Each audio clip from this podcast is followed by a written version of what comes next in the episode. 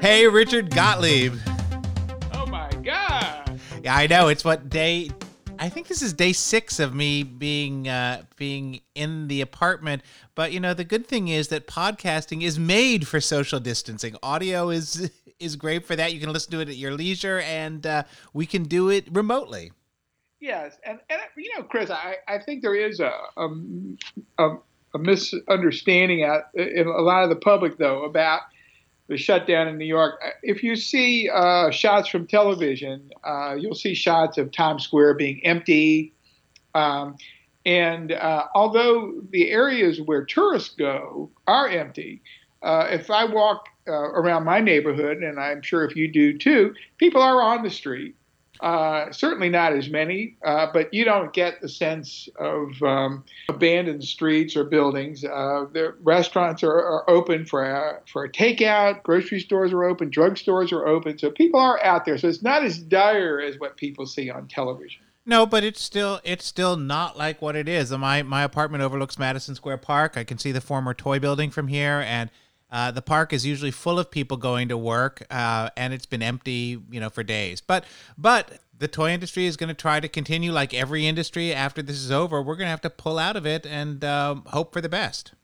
Well, you know, having been in this industry for quite a while, and, and certainly you have too, um, you know, we do have some perspective, and we have been through some very challenging times before. Nothing quite as weird as this, I don't think, but still, a disruption is a disruption, and, and we know that things will eventually get back to a new normal. Uh, there, are, of course, going to be changes, I, I, and we're going to talk about that a little bit more later. Uh, but uh, it's all going to be okay.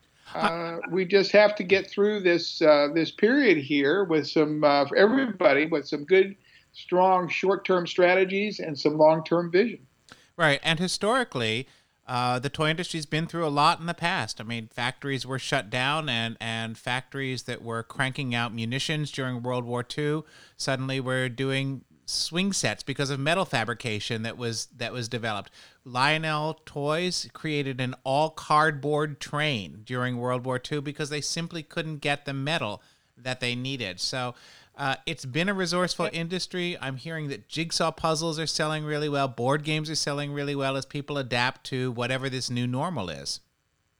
And I would just like to remind folks that um, after World War II, when we did come back to normal, that was an explosion in the toy industry. Right. As in terms of uh, new companies opening and uh, the move towards uh, marketing on television and the use of plastics all came into being during that time. Things change, uh, uh, and life goes on.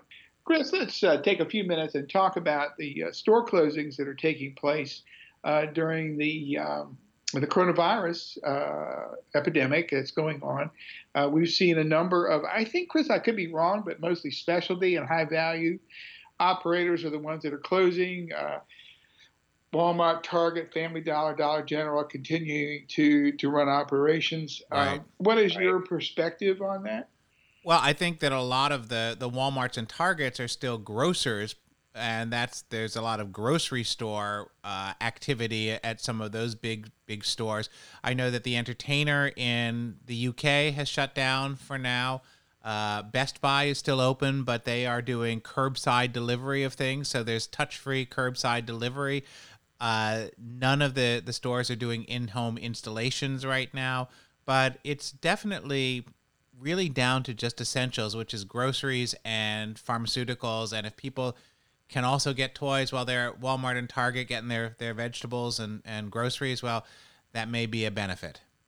Well, I, I tell you, Chris, my concern for bricks and mortar is that um, this is highly disruptive. And because they're closing, and I and I think they're certainly right to close, but the, the downside for them is they are uh, because of their closings that they are forcing people into new consumption patterns.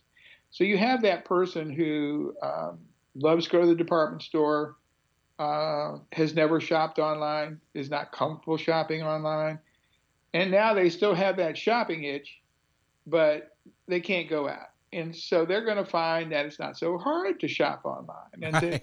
different ways to enjoy it. So I think there's going to be a loss of customer base that's not going to come back due to this. And I think this is going to stress uh, some of our major uh, retailers. I think this is a concern for Macy's. I think it's a concern for Barnes and Noble, uh, and and uh, a number of these other chains. Well, Macy's had previously announced, I think, uh, two weeks ago that they were closing a bunch of stores. So so yes, I mean I think that that's that's already happening, and it's not gonna it's not gonna come back not in the same way.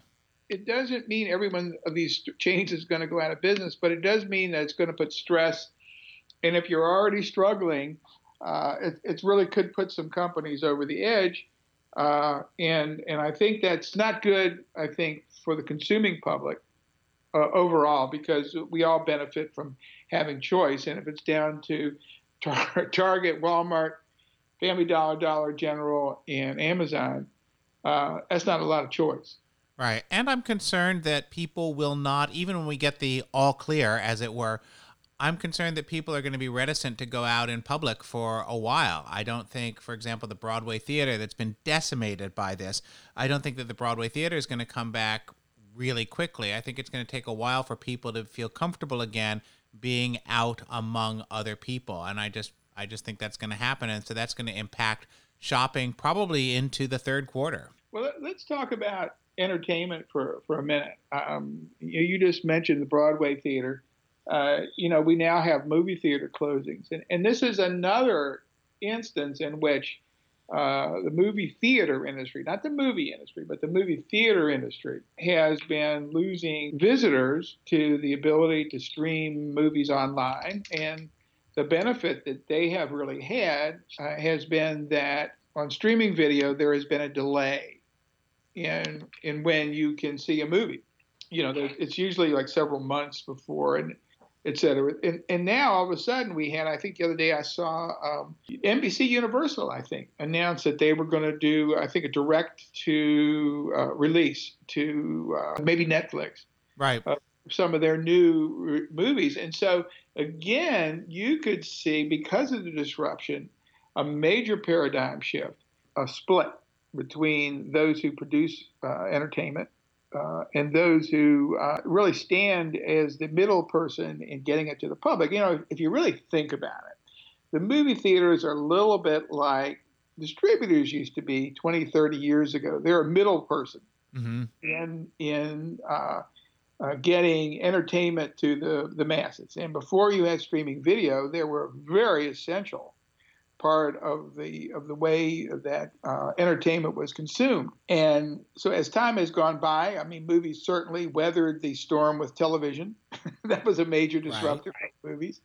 And uh, now we find with streaming videos that movies have be, continued to become relevant because if a hot new movie comes out, you really can't get it on streaming video uh, until uh, what several months Usually. after. So um, that is being disrupted right now in a very long established relationship between those who produce and those theaters that show movies. And and uh, I'm going to tell you, Chris, I I think that. Um, this is going to be a real problem for the movie theater industry. One of the things I'm concerned about, of course, is what it means in terms of toys and toys with release dates because now things are streaming, so they don't have to necessarily watch them when they do it. Those opening weekends are not going to be as meaningful.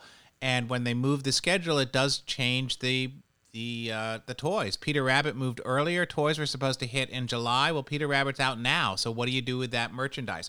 SpongeBob is probably going to stream. Trolls World Tour is going to go pretty much directly to streaming. I don't know if streaming impacts toy sales as much as theatrical release, and we're just going to have to find out.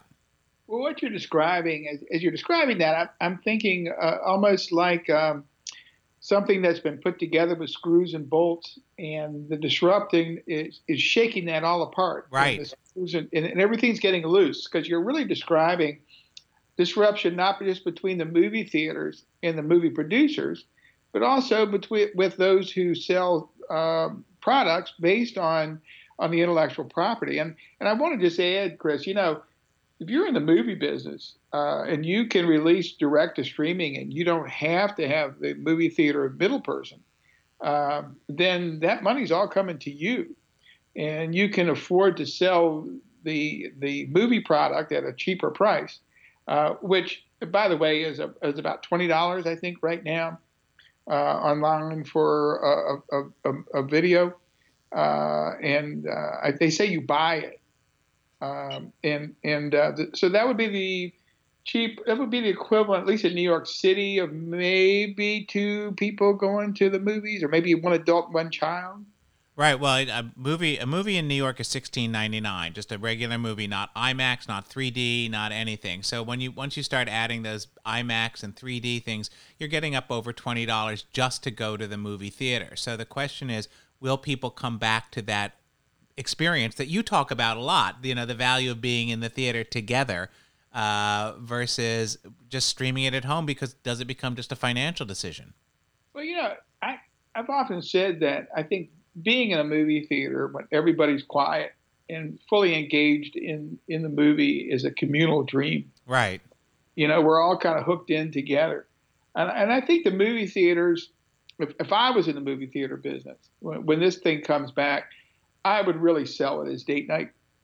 Uh, in that it's it's a social experience. It's important to go out to the theater, um, and and I would ramp up really um, uh, more of my food services and really uh, get people to come back by providing experience they cannot get at home. All right. Well, I have a great idea. Bring back dish night so that when you go to the movies, you could get a dish, and if you come back every week, you could get an entire service. I mean, that was that's what they did in the 30s after the as the depression was going on, and and movies were a lifeline for a lot of people, both for a social experience and an escape from what was going on. And I think you could also win a pony at one time. I can say that in a New York City apartment, uh, having a pony uh, would present some some issues. some issues, zoning. It could be done, but be a stream. Yeah, it have to be one of those mini ponies, one of those little ponies. but but I but you all kidding aside, you raise you raise a great point, which is is the culture going to go back to that kind of shared experience and I, I have a sense that they will if it's only two to three months that we, we can't do it but for, for families when you're looking at close to a hundred dollars to go to the movies with snacks and the movie uh, it does become a big issue. And that's an issue that's been going on. We just have to see if that just ex- is exacerbated by the current situation. Um, something else that's going on chris that is related to coronavirus is um, the uh, rise in purchases, uh, understandably so, uh, from uh, e-commerce companies, of course, like Amazon, uh, and, uh, and in line with that, uh, the rise in demand for certain types of toy products, right? Uh, board games and puzzles uh, in particular. And then you couple that with the fact that uh, Amazon issued, a, I, I think, a pretty, con- a rather confusing statement last week. It appeared that they were not going to be shipping toys and other non-essential, quote, non-essential products uh, it turns out that they were not going to receive shipments of toys and other non-essentials, and that if those things run out during this period, they would, of course, wouldn't be able to restock it because right. they're not making shipments. That has caused, uh, I, I, think, some uh, confusion in the toy industry and with consumers. Consu- I'm seeing on my local bulletin board, you know, I can't, can I not order toys anymore? My kids are going crazy. Can I not order toys? Yeah. So that, that was, I thought Amazon uh, kind of dropped the ball a little bit in their communication. Mm-hmm. Uh, I think they were using a lot of inside jargon, uh, which which communicated differently to to outside folks. But I, I think it would be interesting um, for a minute if you're brave enough, sir. Uh oh. to to do a couple predictions. Now, this may scare you, but I want you to know that my experience is as bad as nobody remembers. if you're right, no one remembers. If you're wrong, no one remembers. No one remembers. So don't write any of this down, folks. Right. But here's just a couple predictions for you. Um, number one, and this has nothing to do with toys. Uh, in 2021 and 2022, I predict that we're going to see a huge decline in the number of non-coronavirus type uh, transmissions of other like like flu, colds. That how we're learning to be sanitary during this period of 2020 is going to have a positive effect uh, over the next couple of years as those that new education we have is going to be in practice through habit and I just think there's going to be less transmission of, of illness. You may be right. I mean, my my super, who is Eastern European, said, uh, "It's 2020. We thought we'd have flying cars. Instead, we're teaching people how to wash their hands." Yeah, yeah. I be driving around on segways now. Very disappointed. And then, Chris, another prediction I'm going to make for you. I, I think that in about four weeks, um, we're all going to go back to work. Uh, I think it's economically untenable. Oh, yes. Uh, and whether you agree with it or not, I think there's going to be an evaluation made of economic health versus the general public health. And as in China, China went back to work in the factories. Uh, and I think you're going to see a return to work. So I don't, even though they're saying coronavirus will be with us for for months, I do not see this as the status quo for months. It's, it's unsustainable. I don't. What concerns me though is this is the time of year when people are finalizing orders for Q4. So predictions of what people are going to buy are a little bit thrown up in the air. So it may lead to smaller orders, less toys around. It's going to certainly ramp up the the pressure on marketing to uh, bring people back to be aware of toys and and games. So I think it's going to take a few months for this to level out, but I'm I'm hopeful uh, from what I've been reading that by July we may be back to normal, which gives us you know August, September, and maybe the fourth quarter to to make up some of the difference that we've lost so far this year. Well, I think you're going to see a bifurcated response. Um, you know, when when this is over, I think we're going to see a lot of pent up demand, but True. it's going to be a split in who has money and who doesn't. Uh, if you're an hourly wage worker and you haven't gotten paid in a while, um, you're not going to have the spend the money to spend on the demand side. However, if you're a, a higher worth person, uh, you will have money. And so uh, I think that um, it, it may be a year in which, believe it or not, over Christmas, higher price items are going to sell better than lower price items uh, because those who can only afford lower price items are, are more stressed. Well, I think potentially that's true. I think we've also seen a lot of demand at the lower prices with with collectibles and LOL surprise and the hot toys have not necessarily been those that cost, you know, over $30. So I, I do think that for kids, especially young kids who don't understand the value of money quite in the same way, being happy with a $10 toy is going to make a parent a, a success. Uh, you know, one, one thing occurs to me, Chris, is that, again, during times of disruption, there's, there's also a, a great time for opportunity. And so, while I think it's extremely important to be focused on uh, really the essentials of a business right now, which is real challenges with cash flow, right. Uh, right etc. It's also going to be very important to be thinking ahead of what is just like you were talking about a minute ago about what's going to sell the rest of the year. What what's what's your vision? You know, what's what is each company's visions of what's to come, and what strategies are they going to have in place uh, to to to meet whatever the situation they see in their particular channel of, of trade and and product uh, segment. Well, before I answer that, let me put a little Windex on my crystal ball. But, but uh, I think that there's going to need to be a focus on making lines leaner and making more money from fewer toys. And a lot of the toy lines expanded to meet the expanded shelf space of a, of a Toys R Us. That's gone. I think very focused lines that that aren't over merchandised that that are more like we saw in the '60s, which was you know five, six eight toys that were really focused on and that every kid wanted. Now, during that time, we also had a unified media that that drove it into every child's home on Saturday morning for cartoons. But I do think that we don't need quite as many toys as as we've had, and and a strategic tight line may be a, a higher margin opportunity. You know, amortizing your costs and generating more revenue. I think that's a really good point. And, and a point you made a minute ago, I think, is very germane, and that is because of disruptions in the release of new movies, uh, smart toy companies and retailers are going to be really keeping their eye very carefully focused on when are these releases taking place and how are they being released because it's going to be a, I think a real impact on when do you ship goods in how do you merchandise them when where so i think folks are going to really need to pay a lot of attention to that and i think you need to look at the success stories in the streaming area. They're not as big as a movie product program, but something like Spirit Riding Free, which is from DreamWorks, I think it's going into its seventh season now. Uh, Just Play has done very well with it.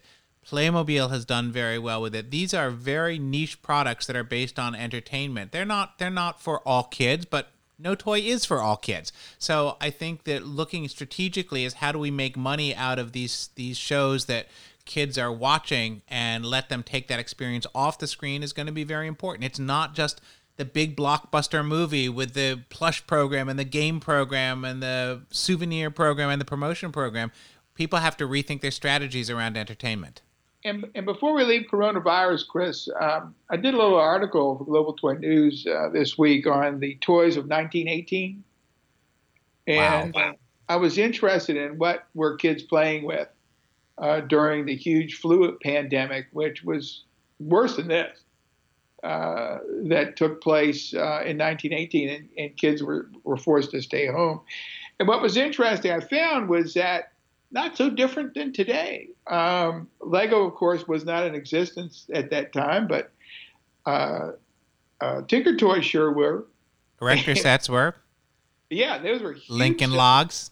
Yeah, huge selling products games, uh, board games, uh, some of which I was not familiar with, and some of them like Chutes and Ladders and Snakes and Ladders type games um, that were, uh, were were very very popular. The Kewpie doll uh, was was very popular in 1918. Uh, you know that was uh, kind of the, the the Cabbage Patch doll at the time, I, I guess. Um, so though things change, they stay the same.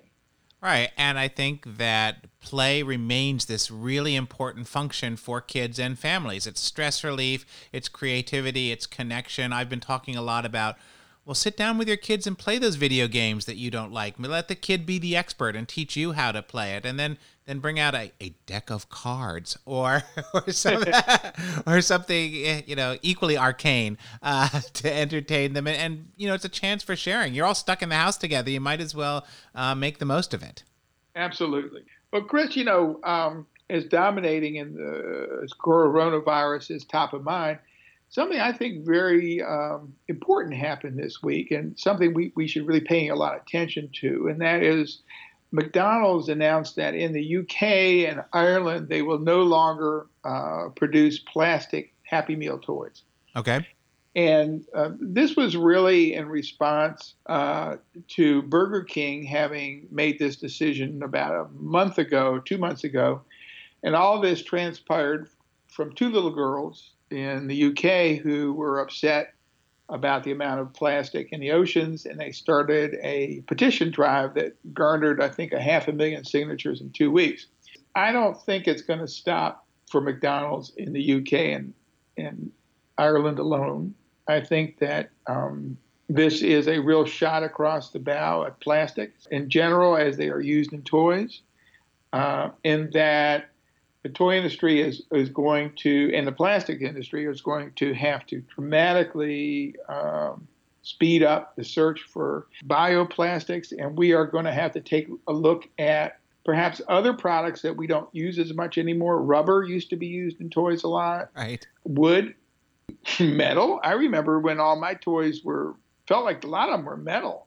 The, what's wonderful about plastic is just as the name applies, it's it's plastic. It's malleable, highly malleable. It can be shaped in any number of ways. We have taken for granted that, at least in the United States, it's plastic is the way to go. Right. And I think that that this could be highly disruptive if if we don't figure out another way to go. Because I think in five years, you're gonna. Um, here's a prediction: you will be seeing bans on petroleum-based plastics I'm not sure we're going to see that, but I do think that sustainability has been a huge issue and will continue to be. You have uh, Mattel, which has done a sugarcane based plastic uh, for its mega brand. I think with McDonald's, the the issue is that a lot of this plastic these are throwaway toys these are these are not toys that kids keep that's why they're valuable to collectors so they're throwaway toys i my joke has been of course uh, the this the truly sustainable toy is the toy a child plays with over a long period of time and but but i do think for these disposable toys like with disposable straws it's a smart move that said, McDonald's has been consistently one of the largest toy manufacturers in the world.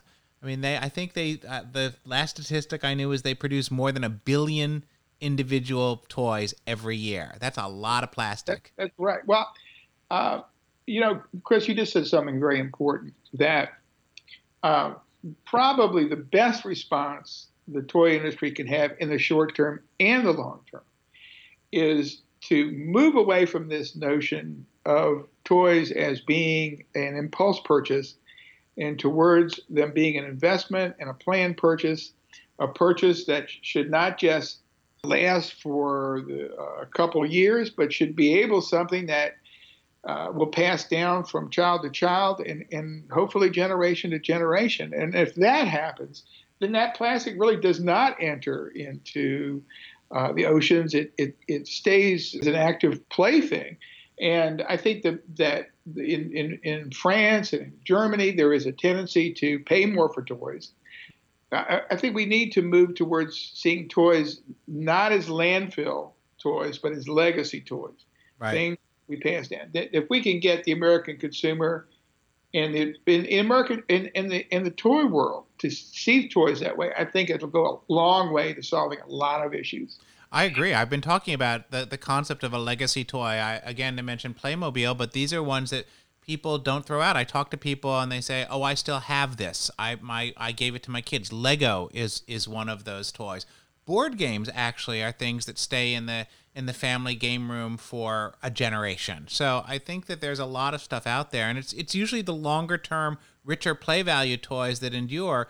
But that's antithetical to the highly promotional uh, grab it and go type of fast twitch approach. So it's going to be not just a toy industry challenge, but a cultural challenge as well to change how the culture uh, re- relates to toys and purchases. And not just in the toy industry, but I think across the board. What do we really need? And I think we're going to change some of our purchasing decisions as a culture. Here's my prediction we're going to see people investing in products in the ways they did after the Great Depression, which was value, careful uh, not buying too much, being more husbanding of materials. One of my favorite stories is my friend Ashley. When after her mother died, she was cleaning out her attic, and her mother was a depression era child, and she had a box marked "string too short to tie." and that's what it was. It was all pieces of string that were like two inches or less because she never knew if she might need it. And I think we're going to go from the disposable culture maybe to more of that. So, speaking of legacy toys like Lego, there is some news out of China about Lego, which is hugely popular over there. You were with me uh, in China, uh, and we were at a round table. And I think that you and I were the only two people at the table that were not Asian, uh, as I recall. Uh, and um, the, the issue, the question of Lego came up and Lego knockoffs in China. And uh, when I, I think I brought the topic up to, you know, do do people buy alternative versions of Lego? And they were aghast in that. They, they said the average Chinese consumer would be ashamed. That was their word. Would be ashamed to buy a, a, a product that was not the original Lego. And so, in light of that, I found it very interesting last week that Lego announced that they were opening 150 new stores in Lego, and that's on top, I think, of 150 stores they opened last year. Uh, and so uh, they are really betting strongly on the Chinese consumer market. I think it's really going to be important that people take a long view of what's going on right now. And as I said, you know, have tactics and strategies right now for the short term, but do have a vision of the future. And this vision of the future is, I believe, going to continue to be a global economy. Oh, completely. We are we are an interdependent global economy, and that's been some of the biggest errors I believe that the current administration has made in not acknowledging that. And just to go back on on Lego, I think it's an important brand in the Chinese culture where they're all about learning and STEM, and you know there really is the understanding. I believe that that this is ta- this tactile play really does contribute to uh, reinforce other types of learning and experimentation and parents love it so it's got a high quality brand value and the chinese are very brand conscious and and i don't think that's going to go away i think legos bet on it and i think they it's a sound bet Chris, I've enjoyed this today. It's, a, it's I think a really good conversation on some very uh, important matters that are affecting us today. And uh, um, I just want everybody out there to remember that um, if, if you look straight ahead too much, you're going to miss what's going on on the sides. so sit back and look around and pay attention that it's a big world. There's more going on than coronavirus. And um, uh, 2021 is going to be a great year. And we'll still be here because we have the advantage of being able to be remote and socially distanced. Uh, at the same time, we're talking to a lot of people, and we hope to bring you a lot more insights in the coming weeks. This is the Playground Podcast. I'm Chris Byrne. I'm Richard Gottlieb. And it's a pleasure to be talking to you, and thanks for listening.